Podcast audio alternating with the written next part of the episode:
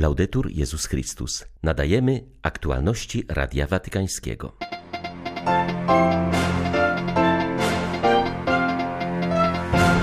Trwa drugi dzień głównego zgromadzenia synodu o synodalności w Rzymie. Chciałbym tu pokazywać, jak ważna jest współpraca między różnymi stanami Kościoła, mówi profesor Aleksander Bańka, świecki uczestnik z Polski.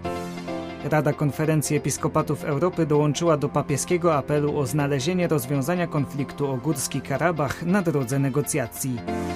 Prosimy Pana Boga o siłę i tę siłę On nam daje, wskazuje biskup Witalij Skomarowski, mówiąc o sytuacji na wciąż ogarniętej wojną Ukrainie. 5 października wita Państwa ksiądz Tomasz Matyka. Zapraszam na serwis informacyjny. Chce pokazywać ważną rolę świeckich w wymiarze ewangelizacji, odnajdywaniu swojej tożsamości i podmiotowości w Kościele. Szczególną kwestią jest sprawa relacji z duchowieństwem w oparciu o wzajemny szacunek i dialog, podkreśla w rozmowie z Radiem Watykańskim profesor Aleksander Bańka, świecki delegat na synod, który trwa w Watykanie. Mówiąc o swoim udziale w wydarzeniu, profesor Bańka wskazuje, że jest to dla niego duże wyzwanie, poczucie odpowiedzialności i historyczny moment. Świadomość tego, że Ojciec Święty trochę poszerza granice synodów, wprowadzając świeckich. To, że jestem też ojcem rodziny, że mam synów, że mam tą perspektywę życia takiego codziennego w innym trochę wymiarze, pozwala wnieść w ten synod taką perspektywę, która myślę, że będzie ożywcza i też potrzebna do takiego właściwego rozznawania, bo jednak świeccy, którzy mają doświadczenie troszkę innych realiów codzienności, mogą być bardzo też inspirujący swoim świadectwem dla księży biskupów i dla pozostałych też ojców synodalnych. Chciałbym pokazywać tą ważną rolę świeckich, zarówno w wymiarze ewangelizacji, jak i w takim przeżywaniu Kościoła, e, w odnajdywaniu swojej tożsamości, podmiotowości w Kościele. E, dla mnie szczególnie istotną kwestią jest ta e, sprawa relacji między duchowieństwem i świeckimi, relacji związanych, zbudowanych na dobrym takim poziomie dialogu, wzajemnego szacunku, czyli budowaniu takiej wspólnej przestrzeni, która później pozwala razem stawać w misji, w ewangelizacji, w apostolstwie i chciałbym pokazywać, jak ważna jest ta rola współpracy między duchowieństwem a świeckimi dla dobra Kościoła. To jest perspektywa, na której bardzo mi zależy i myślę, że mogę w tej kwestii też Kościołowi się przysłużyć. Profesor Aleksander Bańka jest naukowcem z Instytutu Filozofii Wydziału Humanistycznego Uniwersytetu Śląskiego w Katowicach oraz członkiem Rady Konferencji Episkopatu Polski do spraw apostolstwa świeckich. Pozostaje związany z Centrum Duchowości Ruchu Światło Życie Archidiecezji Katowickiej. Życzymy sobie, abyśmy poprzez piękne i bohaterskie świadectwa na synodzie zostali na nowo pociągnięci przez Ewangelię oraz wzajemnie się zachęcali do drogi w stronę Jeruzalem misji, wskazuje kardynał Luis Antonio Tagle, tak proprefekt dykasterii do spraw ewangelizacji spogląda na obecne zgromadzenie biskupów w Rzymie z nadzieją na jego możliwe pozytywne efekty w Kościele.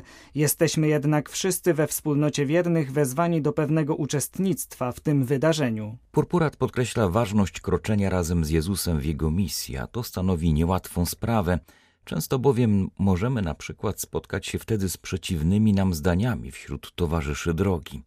Całość potrzebuje cierpliwości, szacunku oraz kreatywności. Filipiński kardynał dodaje, że w tym wszystkim należy jednak zachować szczególne skoncentrowanie się na misji.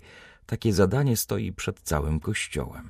Działanie w podobnym duchu rodzi ostatecznie przyciąganie do ludu Bożego i tego od nas oczekuje Pan, przyciągania, a nie narzucania, mówi kardynał Tagle. Stąd ostatecznie wyraża nadzieję, iż poprzez synod chrześcijanie pokażą światu możliwość kroczenia razem naprzód. Rada Konferencji Episkopatów Europy dołączyła do papieskiego apelu o znalezienie rozwiązania konfliktu o Górski Karabach na drodze negocjacji. Zwróciła się również do społeczności międzynarodowej o pomoc humanitarną dla tysięcy uchodźców. Jak przypomniano w komunikacie, najpierw w 2020 roku doszło do przegranej przez Ormian wojny, po której Górski Karabach miał połączenie z Armenią tylko przez jedną drogę, korytarz laczyński. W grudniu poprzedniego roku tzw. Tak aktywiści rozpoczęli blokadę tej drogi, odcinając 120 tysięcy Ormian od reszty świata. Izolacja trwała przez 9 miesięcy, aż we wrześniu Azerowie przeprowadzili atak określany przez nich akcją antyterrorystyczną. I wówczas Górski Karabach upadł. Biskupi Europy podkreślają, że już około 100 tysięcy Ormian porzuciło swe domy i uciekło do Armenii. Wyrażają nadzieję, że międzynarodowe instytucje znajdą rozwiązanie osiągnięte w ramach negocjacji, które zagwarantuje bezpieczeństwo uchodźców i zabezpieczy ich prawo do pozostania w ziemi, gdzie się wychowali. Podkreślają, że kryzys humanitarny musi być rozwiązany w taki sposób, by w centrum decyzji znalazło się dobro osoby ludzkiej, a nie polityczne interesy. W komunikacie wskazano również, że należy monitorować stan obiektów należących do chrześcijańskiego dziedzictwa w Górskim Karabachu. Jak podkreślono, tylko na ziemiach, które przeszły pod kontrolę Azerbejdżanu w 2020 roku, znajduje się aż 1456 takich obiektów. Część z nich poniosło już szkody podczas ostatniej wojny. Na Ukrainie nie ma bezpiecznych miejsc. Nawet Zakarpacie, które nigdy nie było ostrzeliwane, może zostać w każdej chwili zaatakowane i ludzie to czują, nawet podświadomie, żyją w nieustannym stresie, mówi Radiu Watykańskiemu biskup Witalij Skomarowski, ordynariusz diecezji łódzkiej na zachodniej Ukrainie. Podkreśla, iż psychologiczne napięcie miejscowej ludności jest bardzo wysokie. Przewodniczący łacińskiego episkopatu Ukrainy zauważa, iż przez ostatnie półtora roku Kościół Kościół radykalnie zintensyfikował swą działalność charytatywną.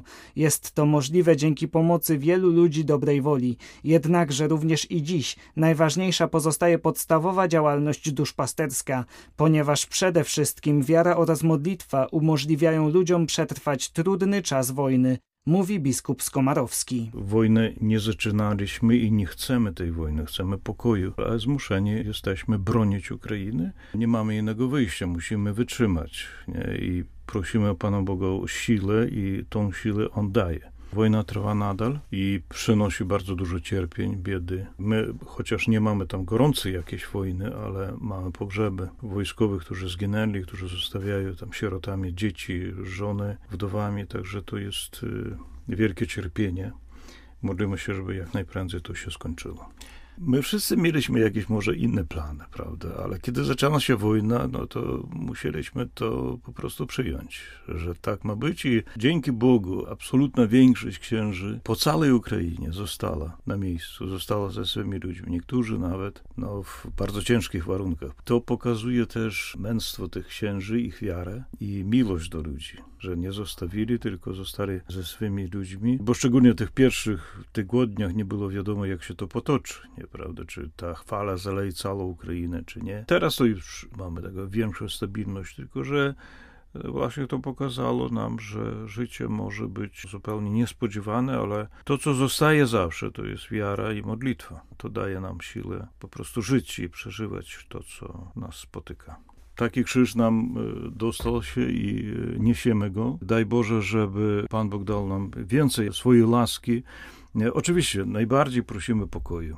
Kiedy ten pokój przyjdzie, to w rękach Bożych, a do tego czasu niech Pan Bóg daje nam siłę wszystkim. Goszcząc w Radiu Watykańskim, biskup Skomarowski podziękował też wszystkim, którzy nie znużyli się modlitwą za Ukrainę i udzielaniem jej pomocy. Jego ojczyzna nadal potrzebuje wytrwałej modlitwy o pokój, jak też wsparcia humanitarnego. Dziś najlepiej go udzielać włączając się w konkretne projekty pomocowe realizowane na przykład przez Caritas albo za pośrednictwem polskich księży, którzy pracują na Ukrainie, dodaje przewodniczący tamtejszego episkopatu poniedziałek w Jerozolimie na nagraniu uchwycono grupę ortodoksyjnych Żydów plujących na drogę wprost przed grupą chrześcijańskich pielgrzymów odbywających drogę krzyżową. Sytuacja odbiła się szerokim echem w izraelskich mediach, rozbudzając debatę na temat fundamentalizmu.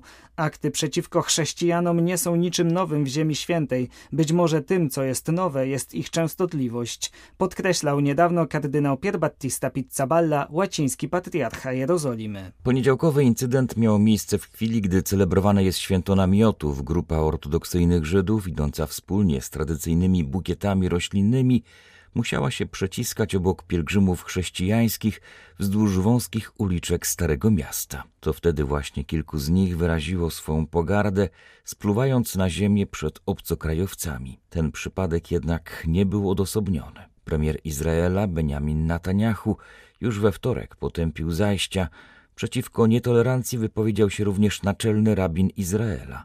Policja zatrzymała jedną osobę w związku z poniedziałkowymi zajściami. a ponadto pięć innych oskarżonych o plucie na kościoły. Zapowiedziano dochodzenia w sprawie antychrześcijańskich aktów i zwiększenie nadzoru na Starym Mieście. W wywiadzie dla agencji Imedia łaciński patriarcha Jerozolimy podkreślał, że trzeba współpracować z policją, by zapobiegać ponownym zajściom tego typu, a nade wszystko z władzami religijnymi, politycznymi i edukacyjnymi. Kardynał Pizzaballa zauważył, że to przede wszystkim młodzi dopuszczają się aktów nietolerancji i dlatego też kluczowa jest kwestia wychowania i edukacji. Pogłębia się kryzys humanitarny w Sudanie, co ma poważne reperkusje dla krajów sąsiednich, w szczególności dla Sudanu Południowego. Światowy Program Żywnościowy podniósł alarm w związku z kryzysem humanitarnym na granicy Sudanu i Sudanu Południowego, gdzie całe rodziny uciekające przed walkami w Sudanie nadal przekraczają granice. Światowy Program Żywnościowy wskazuje, że w ciągu ostatnich pięciu miesięcy do Sudanu Południowego przybyło 300 tysięcy osób. Co piąte dziecko w tej grupie cierpi z powodu niedożywienia a 90% rodzin twierdzi, że przez ostatnie dni nie miały nic do jedzenia. Jak podaje agencja Fides, większość osób, które przybyły do Sudanu Południowego to rodowici mieszkańcy tego kraju, którzy do tej pory żyli w Hartumie i innych częściach Sudanu, a teraz zostali zmuszeni do ucieczki z powodu konfliktu, który wybuchł w połowie kwietnia. Ich przybycie tylko pogarsza sytuację w Sudanie Południowym, który już teraz boryka się z bezprecedensowymi potrzebami humanitarnymi. Pora deszczowa utrudniła warunki życia w zatłoczonych centrach tranzytowych i na przejściach granicznych, a powodzie pogłębiły brak bezpieczeństwa żywnościowego i przyczyniły się do rozprzestrzeniania się chorób donosi Światowy Program Żywnościowy. Niektóre rodziny padły też ofiarą kradzieży i przemocy. Widzimy, jak rodziny przenoszą się z jednej katastrofy do drugiej, uciekając przed niebezpieczeństwem w Sudanie tylko po to, by znaleźć się w dramatycznym położeniu w Sudanie Południowym, powiedziała Mary Ellen McGroarty, dyrektor krajowy Światowego Programu Żywnościowego w Sudanie Południowym. Tymczasem w Hartumie nie ustają walki. 3 października w zamachach bombowych zginęło co najmniej 10 osób. W najbliższą sobotę we Włoszech będzie przeżywana szósta edycja Dni Katakumb. Tym razem wybrano hasło Drogi Pokoju i wydarzenia będą eksponować ikonografię związaną z tym tematem.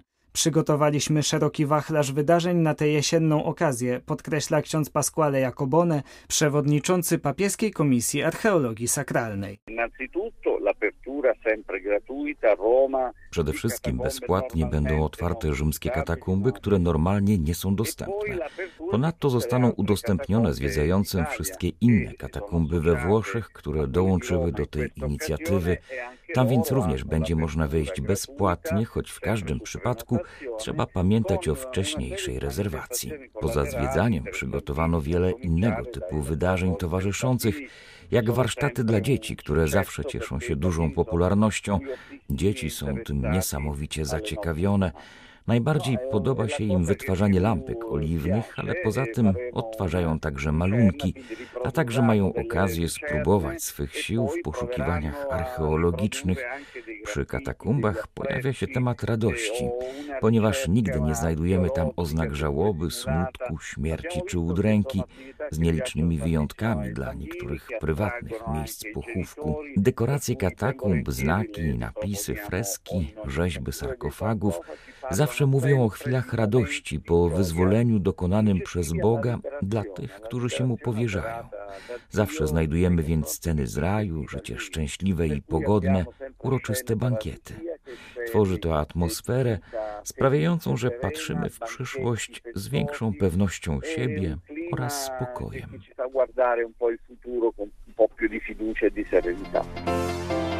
Były to aktualności Radia Watykańskiego. Laudetur Jezus Chrystus.